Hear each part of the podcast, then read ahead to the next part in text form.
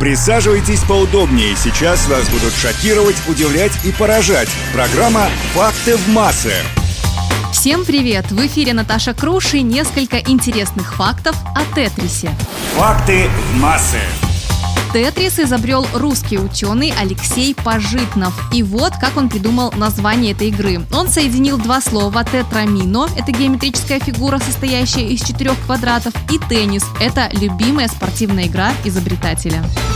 Каждая фигура тетриса названа в честь похожей буквы латинского алфавита, а именно L, J, Z, S, T, I и O.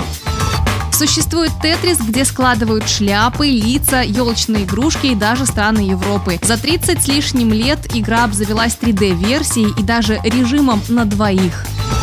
Тетрис – это самая продаваемая видеоигра за всю историю индустрии. Было продано более 170 миллионов копий.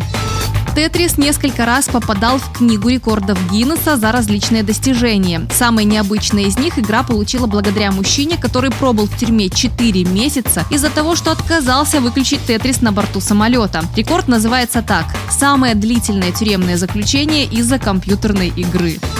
В 1996 году психологи ввели в обиход термин «синдром Тетриса», который характеризуется особым видом галлюцинаций, при которых человек складывает все окружающие формы и линии фигуры игры. Такой эффект обычно возникает после очень долгой игры в Тетрис.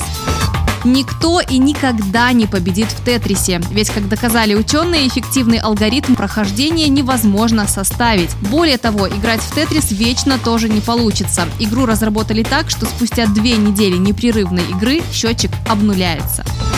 На этом у меня все. С вами была Наташа Круш. Всем пока. Реальное, а не вымышленное. Конкретное, а не абстрактное. Истина, а не вымысел. Факты массы.